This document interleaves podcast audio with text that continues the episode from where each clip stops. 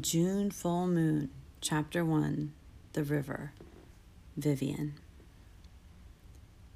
The moon and I have a thing. She brings out a side of me that few get to see. Though I know when this started happening, I have no idea why or how I am so lucky to have this special relationship with her. My wife doesn't know about it, and I doubt she would understand. This element of me is mine alone. And everything that happens when I'm in that state is part of my secret. Tonight, the June full moon is calling me and pulling me toward her.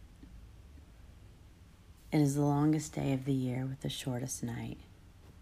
The intensity of the moon is concentrated by the constraints of the sun setting and rising. Year after year, this is the one that I look forward to the most. To maximize this time, I head down to the river. Wild water makes it all more intense. After driving a few miles to a place just outside of Hot Springs, I park my car near the trailhead. I take off my clothes, wrap myself in my blanket, and walk barefoot down the path. Fireflies fill the air, and their lights twinkle like stars in cahoots with one another. The blue ones float dreamily around my legs, getting brighter as I approach. The blinking ones create a symphony of lights around me, their synchronous pace matching my steps as I near the river.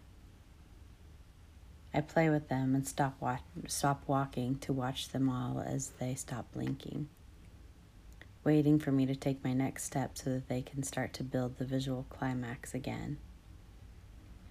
Alongside the river is a gentle, flat clearing covered in sprawling moss. I let go of my blanket and let it fall to the ground in a soft, waiting pile. I step into the water, a flowing sea of sparkles painted by the silver moon.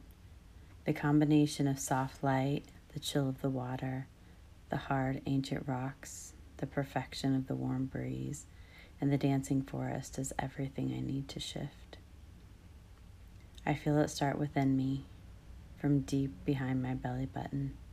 I feel its brightness activated by the intensity of the moonlight, reaching out to my fingertips, nipples, and toes with its, with its enthusiastic tendrils. As each delicate destination is reached, it glows with the silver of the moonlight. At first, the lights are small, as if fireflies are coming in for a kiss. But they grow brighter and brighter until they hit a threshold.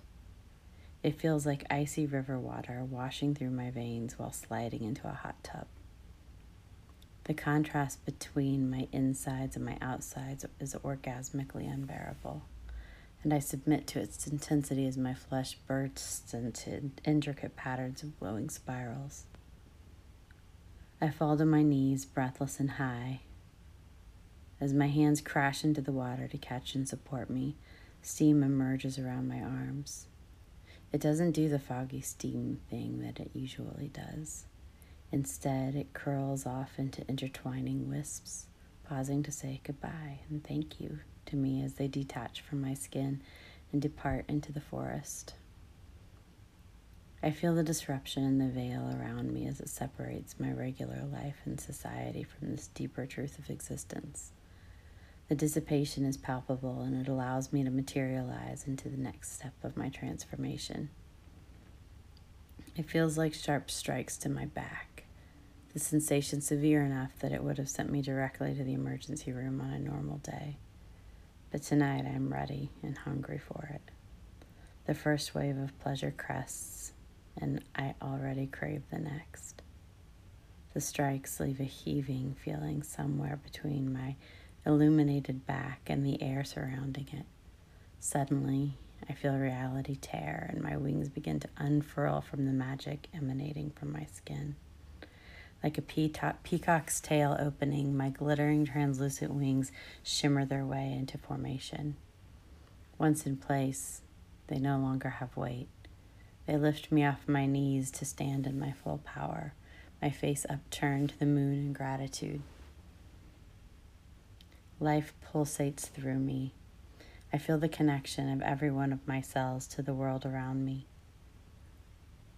The warmth and moisture in the air invite my skin to let go of its shackled form and fly away into somersaulting giggles along with the river's flow. The rushing water seduces my legs with the urgency of turning into fluid and adventuring out to the ocean. The soles of my feet connect with the deep wisdom held in these rocks that have existed since before our continents divided.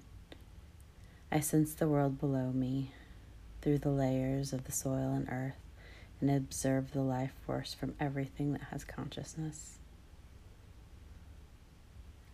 Watching the conversation between the trees, I am drawn to one that is asking for my attention. As I tune my awareness in that direction, I feel him. He is standing behind the trunk of the alerting oak tree. Watching me, he has no idea that I am already reading him. I've seen him before. I remember smiling at him in the brewery the other night. I felt his vibe through my body. He's new to town, and his energy is alluring, as is his slender, muscular body and shaggy head of brown curls. However, it was his smile and the brightness of his eyes that piqued my interest. I hope he survives what's about to happen, but I don't have much control over that. Honestly, it's easier for me when they don't. Would he know this was me or be so captivated by my current ethereal presence that he couldn't possibly imagine I'm someone he said hi to in passing? Not that it matters. He is here in the trees and I have a very clear relationship with the forest tonight. It is a love affair and he is now part of what's mine. I don't sense fear in him, but instead curiosity edging on arousal. I send him an energetic invitation so that I can see how his body responds. I see him start to glow subtly as his pulse quickens. Maybe this is why he stood out to me in town. Not many glow like this. Indeed, it's a first for me to see it in a human. He doesn't seem to be aware that he might be more than he knows. So it'll be fun, I think. Still standing in the river with my face to the moon and eyes closed, I turn to face him directly. I open my eyes, the green of my irises glowing along with the spiraling glory covering my skin. I am looking directly at him. Does he notice that the fireflies are brighter around him, or that the trees bend slightly to create his path? I feel certain that the answer is no. He doesn't move. He knows that I see him, which makes him glow brighter as his pulse speeds up yet again. I feel his mind trying to put on the brakes while his body is already energetically reaching for me, desperately hoping that I'll come to him. This is what can be so maddening about the human form, the mind's illusion of control. What a gift the forest has given me tonight. He's beautiful. I walk slowly and deliberately in his direction, reveling in his persistent and probing fascination with me. His spirit is intoxicating. The mental barriers he clings to are easing with each step I take toward him. I don't let my spirit reach out for him the way that he is reaching for me. He's not ready for that yet. It would all end before I've had my fun. I'm close enough to touch him. His eyes are full of me, his jaw is dropped. He shows a flicker of recognition that I ignore. It would not be useful to let on that I know much more about him than he seems to know about himself. I'm already in all of his cells. I reach my hand out to him. As he places his hand in mine, I interlace my fingers with his and then take one step. Waiting for him, I wonder, will he follow? He hesitates, then looks directly into my eyes, and I see his last bit of reticence dissipate as his glow emanates more brightly than before. He notices the glow, but assumes that it is a moonlight or a reflection of the light that my skin creates. What an unusual human this is. I wonder what excitement will unfold in our inevitable fucking. He follows me as I lead him to the space where I left my blanket on the moss. I don't speak to him, but drop my hands to his belt and move to unfasten it. I watch him closely. After unfastening it, I look at his face and ask, Yes. He loses his breath as soon as my eyes are on his face and uses the remaining air in his lungs to immediately push out an enthusiastic yes for me as he nods. I undress him slowly. I remember what it felt like to be touched by magic for the first time. I allow my skin to interact playfully with his, casting out threads of magic that tickle and caress along with my fingertips. My fingers dance in the slow ways that humans show they cherish one another. Then I supernaturally transition, quicker than any human could move, to the next place I touch him with my cherishing strokes. I feel him stiffen, take a sharp breath in, and then relax when I slow down again. I notice the deep thrill I get in fucking with humans in this way. It's amusing. Once he is standing naked before me, I take a step back to look at him. He is so eager. His wanting is palpable. He needs to be anchored. He needs to understand that he's here to serve me and that there's nothing that he has learned from ha- fucking human women that will have any carryover to what is about to happen to him. Go to the river and find a heavy flat stone, I command, then return with it immediately. He does as I ask. Lie down on your back, I tell him. He does. I ask the stone to place itself directly on his chest and then connect itself to the stones beneath him. He watches with what may be his last bit of disbelief as the stone obeys. The forest has told me that it is solely here for my pleasure tonight. You, my love, are a blessed part of this forest on this very special night, which means that you are also under my command and your existence is only for my pleasure. The stone will keep you grounded as part of the earth. I will use you in whatever ways I see fit. This can work only if you give your whole self to me. Are you willing to do that? I ask. Gasping from beneath the weight of the stone, he replies, yes, I am yours and here for you to use as you desire, always. I know, I tell him matter-of-factly. It is lovely that now you understand this as well. I stand over him, straddling his hips, my wings open and glimmering, my skin glowing brighter and deeper into my core so that he can start to, f- to feel the bigger sense of who I am and what I am capable of. I let my spirit reach out to his in reciprocation of the desperate longing he has been sending me since he saw me in the water. My spirit intertwines with him, creating woven strands that hold him in a cosmic dance as we wait for the music to begin. He closes his eyes in acceptance and then opens them with a craving that nearly makes me gasp. I hold my composure. That was not the time to lose my shit. I need to stay in control. I lower myself down on him. His cock is still adjusting to the cold and hasn't caught back up. I rest on top of him, but leave him outside. My sweet, glowing, juicy pussy is kissing him and sharing its magic. The connection of our skin in this way creates a thirst for one another that is magic defined. There is a hint of sexual familiarity in this position for him, which causes him to reach for me. He forgets that he is here to serve and that I will take what I need. He does not get to reach. I put my hand on the rock, holding down his chest, and on my command, the maple roots rise from the ground and anchor down his wrists, elbows, shoulders, knees, and ankles. A sweet tendril of wild grape wraps itself quickly around his neck, without applying any pressure, but gently threatening to do so.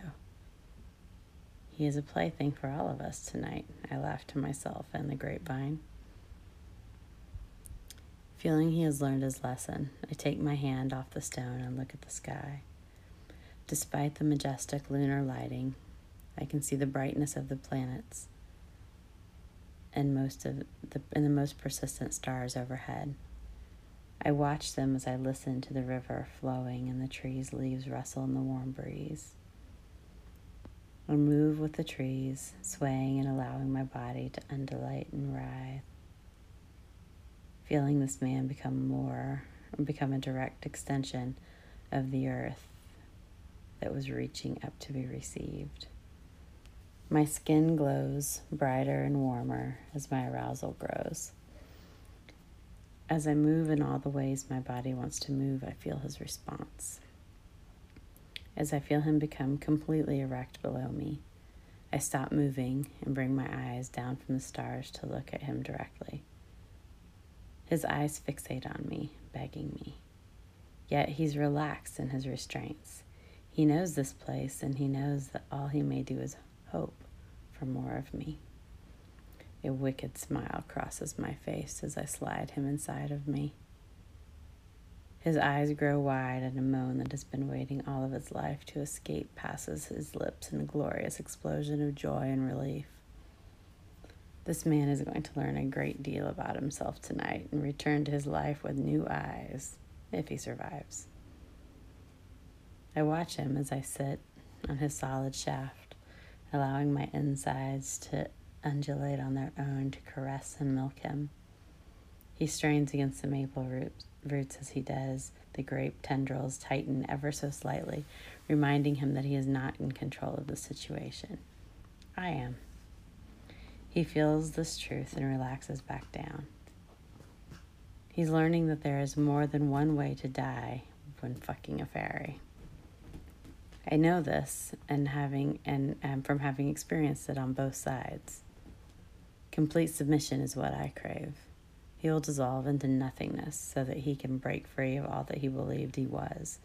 I need him to be able to feel my power and give up his fear. I need him to put his life in my untrustworthy but glorious hands. I put my hands on the stone, leaning forward and moving, moving him with me. As I do so, I put my weight on his restricted chest, and I rock back and forth on his cock, rhythmically pulsating my vagina in exact synchronicity with my movement. The fireflies, my kinky little sidekicks, join our rhythm. The weight on the already heavy rock is substantial, making it harder to breathe. I can see his struggle turn to panic, while the ecstasy that he was feeling below grows, creating great tension in his desire to stay and submit with his desire to live. Which will win, I wonder? I am the way through this. Breathe me, breathe only me. You are mine, and I will keep you safe and alive as long as you give yourself to me entirely. You must not hold back, or the consequences will be steep, I tell him, without an ounce of play in my voice. At that, he relaxes, looking toward me and surrendering to me and all that has held him. I lean on the rock to kiss him. As I do so, I restrict his breathing more intensely.